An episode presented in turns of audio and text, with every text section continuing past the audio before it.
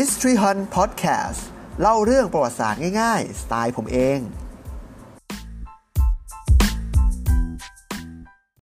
สวัสดีครับ ผมต้าวัฒไทยครับ และนี่คือปริศนาโบราณคดี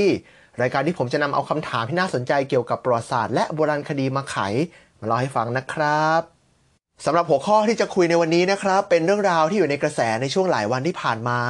กับเรื่องราวของท้าวเวสสุวรรณครับ ผมเชื่อว่าก่อนหน้ากระแสเนี่ยหลายคนรู้จักท้าวเวสสุวรรณอยู่แล้ว บางคนอาจจะบูชาอยู่แล้วด้วย หรืออย่างน้อยที่สุดผมเชื่อว่าต้องเคยได้ยินกันมาบ้างแหละกับชื่อท้าวเวสสุวรรณเนี่ยแต่ทราบไหมครับว่าท้าวเวสสุวรรณเป็นใคร เป็นเทพแห่งทรัพย์สมบัติจริงหรือเปล่า หรือเป็นเทพแห่งอะไร แล้วรูปลักษณ์ของท่านเป็นยักษ์จริงๆไหมเราจะมาถามต่อเรื่องนี้ทั้งหมดกันในหัวข้อ ใครคือท้าวเวสสุวรรณครับท้าวเวสสุวรรณหรือที่หลายคนจะเรียกว่าท้าวกุเวนนั้นเป็นชื่อของเทพเจ้าองค์เดียวกันนะครับ ซึ่งจริงๆ แล้วท่านมีอีกหลายชื่อนะครับ อย่างในคัมภีร์ของพุทธศาสนาฝ่ายเทรวาจะเรียกท่านว่าท้าวเวสสุวรรณท้าวไวยสรวนะหรือว่าท้าวไพศพนะครับ ส่วนในพุทธศาสนาฝ่ายมหายานจะเรียกท่านว่าชัมพละ ในขณะที่ศาสนาพราหมณ์ฮินดูจะเรียกท่านว่าท้าวกุเวน เห็นไหมครับว่าเทพเจ้าองค์เดียวกันสามารถถูกเรียกได้ด้วยหลายชื่อ แต่ว่าไม่ว่าจะเรียกด้วยชื่อไหนก็ตาม เราก็พูดถึงเทพเจ้าองค์เดียวกันนะครับนี่ยังไม่รวมภาษาจีนที่เรียกว่าตัวเหวินเทียนหวัง หรือภาษาญี่ปุ่นที่เรียกว่าบิชามอนเทนอีกนะครับ นี่ก็องค์เดียวกันหมดเลย ต่างก็เป็นชื่อของท้าวเวสสุวรรณหรือท้าวกุเวนทั้งนั้นนะครับ นอกจากจะมีหลายชื่อแล้วท้าวเวสสุวรรณยังมีหลายสถานะด้วยนะครับ ตามความเชื่อของศาสนาพุทธมหายาน และศาสนาพราหมณ์ฮินดูนั้นท้าวกุเวนหรือท้าวเวสสุวรรณเป็นทั้งเทพเจ้าแห่งความมั่งคั่ง เป็นเจ้าแห่งยักษ์สองประเภท ประเภทแรกเรียกว่าคุยหะ ซึ่งเป็นอสูรที่มีหน้าที่รักษาสมบัติของแผ่นดิน ประเภทที่ 2 เรียกว่ารากสด ซึ่งเป็นผู้ดูแลทรัพย์สมบัตินะครับ นอกจากนี้ก็ยังเป็นโลกบาลผู้รักษาทิศเหนือ เป็นผู้รักษาทรัพย์สมบัติของเทพ และเป็นเทพผู้ปกปักรักษาบรรดาพ่อค้าให้เดินทางปลอดภัย และประสบความสำเร็จในการค้าขาย เห็นไหมครับ คุณสมบัติของการเป็นเทพเจ้าแห่งความมั่งคั่ง เป็นสิ่งที่เป็นคุณสมบัติของเท้ากุเวนอย่างแท้จริง แต่นอกจากนี้ในศาสนาพุทธเถรวาท ยังเพิ่มคุณสมบัติในการเป็นผู้ปกปักพระศาสนา และคุ้มครองผู้ศาสนิกชนที่นั่งสมาธิปฏิบัติกรรมฐานด้วยนะครับ ส่วนในญี่ปุ่นก็ยังเพิ่มไปอีก 2 สถานะ นั่นก็คือการเป็นเทพเจ้าแห่งสงคราม และหนึ่งใน 7 เทพเจ้าแห่งโชคลาภด้วยนะครับ และเมื่อเป็นเทพก็ต้องมีเทพี หรือว่าชายาถูกไหมครับ แต่ชื่อของชายาเท้ากุเวนหรือเท้าเวสสุวรรณนี้จะแตกต่างกันนะครับ อยู่ที่เรากำลังพูดถึงเท้าเวสสุวรรณในเวอร์ชั่นไหน ถ้าในศาสนาพราหมณ์ฮินดู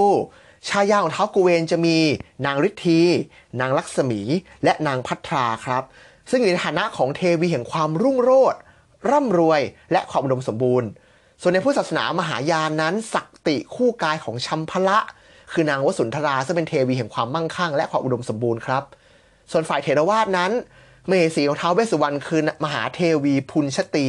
และในคัมภีร์ฝ่ายเทรวาสมีการระบุถึงชื่อลูกของท้าวเวสสุวรรณด้วยนะครับ คราวนี้มาพูดถึงรูปลักษณ์ของเท้ากูเวนหรือเท้าเวสสุวรรณกันบ้างนะครับ ในระยะแรกๆเท้ากูเวนจะแสดงในรูปบุคคลอ้วนพุงพลุย ในมืออาจจะถือของ เช่น ถุงเงิน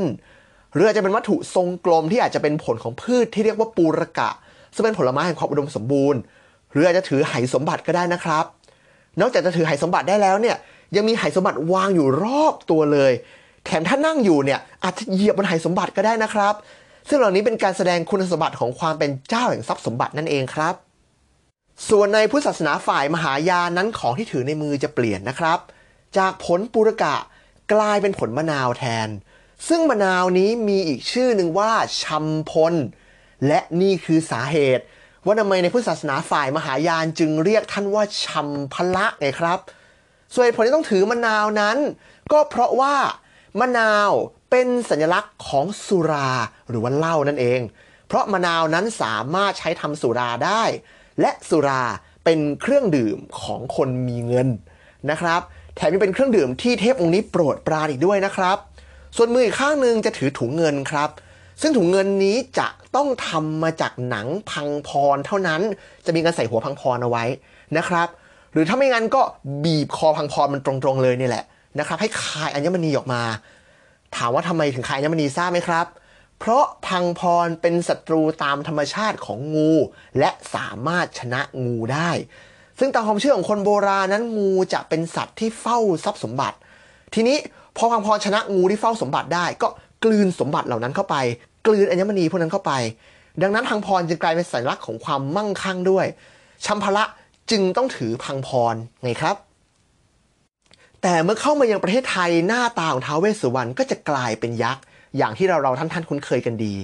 ซึ่งจะต่างจากรูปลักษณ์ที่เป็นมาก่อนหน้านี้ ซึ่งเป็นบุคคลร่างอ้วน ถามว่าทำไมจึงเป็นเช่นนี้ ก็เพราะว่าคัมภีร์ของผู้ศาสนาฝ่ายเทรวาสหลายเล่มระบุว่า รูปลักษณ์ของท้าวเวสสุวรรณนั้นเป็นยักษ์พิการ มีสามขาสี่มือ มีฟันสี่ซี่ร่างกายบ้างก็ว่าสีเหลืองทอง บ้างก็ว่าสีขาว แต่จะสมอาพรณ์อย่างงดงาม แต่ถ้าทำตามคัมภีร์นี้ รูปร่างของท่านจะดูไม่น่าเคารพเท่าไหร่ถูกไหมฮะ เป็นยักษ์สามขาสี่มือ ต้องมีฟันสี่ซี่ด้วย ดังนั้นจึงมีการออกแบบใหม่ โดยใช้รูปลักษณ์ของยักษ์อย่างที่เราคุ้นเคยกันดี ก็คือเป็นยักษ์รูปร่างร่างกายแข็งแรงกำยำในมือจะถือกระบอง ซึ่งถ้ายืนก็จะเอามากุมไว้ข้างหน้า หรือบางทีอาจจะถือด้วยมือข้างขวาก็ได้ แถมยังสามารถออกแบบเป็นบุคคลร่างกายกำยำถือกระบองได้เหมือนกันนะครับ ก็จะกลายเป็นว่าจากคนร่างอ้วน กลายเป็นคนร่างกายกำยำแข็งแรง หรือกลายเป็นยักษ์ไปเลยนะครับ แต่ไหนๆตอนต้นผมมีพูดถึงจีนกับญี่ปุ่นไปแล้ว ก็แถมเรื่องราวของท้าวเวสสุวรรณในเวอร์ชันจีนกับญี่ปุ่นไว้สักหน่อยแล้วกัน เพราะในศิลปะจีนกับญี่ปุ่นนั้น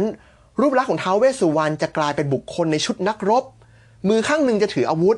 ซึ่งอาจจะเป็นกระบี่ เป็นทวน หรือเป็นร่มวิเศษก็ได้ ส่วนมืออีกข้างหนึ่งก็จะถือเจดีย์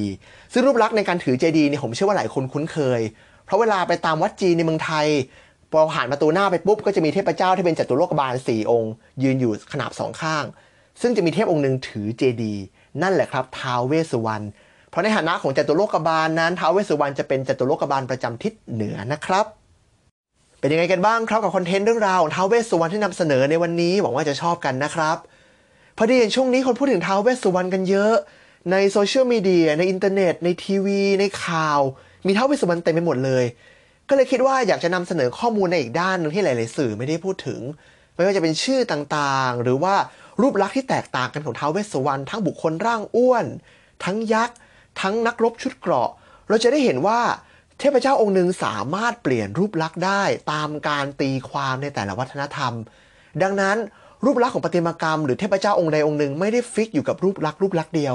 อาจจะมีเวอร์ชันอื่น ๆ อีกหลายเวอร์ชันก็ได้นะครับ ก็หวังว่าเรื่องนี้จะเปิดมุมมองในการมองประติมากรรม หรือเรื่องราวเกี่ยวกับศิลปกรรมโบราณ หรือศิลปกรรมร่วมสมัยด้วยนะครับ และขอบคุณผู้ฟังทุกๆท่านเลยนะครับ ที่ฟังมาจนจบ ถ้าชื่นชอบคอนเทนต์ในวันนี้ก็อย่าลืมกดไลค์กดแชร์กันด้วยนะครับ ถ้าดูใน YouTube อย่าลืมกด Subscribe และสั่นกระดิ่งด้วยนะครับหรือในแฟนเพจ Facebook ก็กดไลค์แล้วก็กดกระดิ่งด้วยนะครับ เวลามีคอนเทนต์ใหม่จะได้มีการแจ้งเตือนส่งไปยังทุกๆท่านเลยนะครับ นอกจากนี้สามารถรับฟังได้ทั้งใน Spotify Google Podcast Apple Podcast Pocket Cast Anchor และอีกหลายช่องทางเลยนะครับ เพียงแค่พิมพ์คำว่า History Hunt เท่านั้นนะครับ และถ้าใครมีคอมเมนต์อะไร มีข้อมูลอะไรจะแลกเปลี่ยน หรือมีข้อติชมอะไรสามารถคอมเมนต์ได้ทั้งในแฟนเพจ Facebook แล้วก็ใน YouTube เลยนะครับ ยังคงคอยตามอ่านอยู่เช่นเคยนะครับ วันนี้ขออนุญาตลาไปเท่านี้นะครับ สวัสดีครับ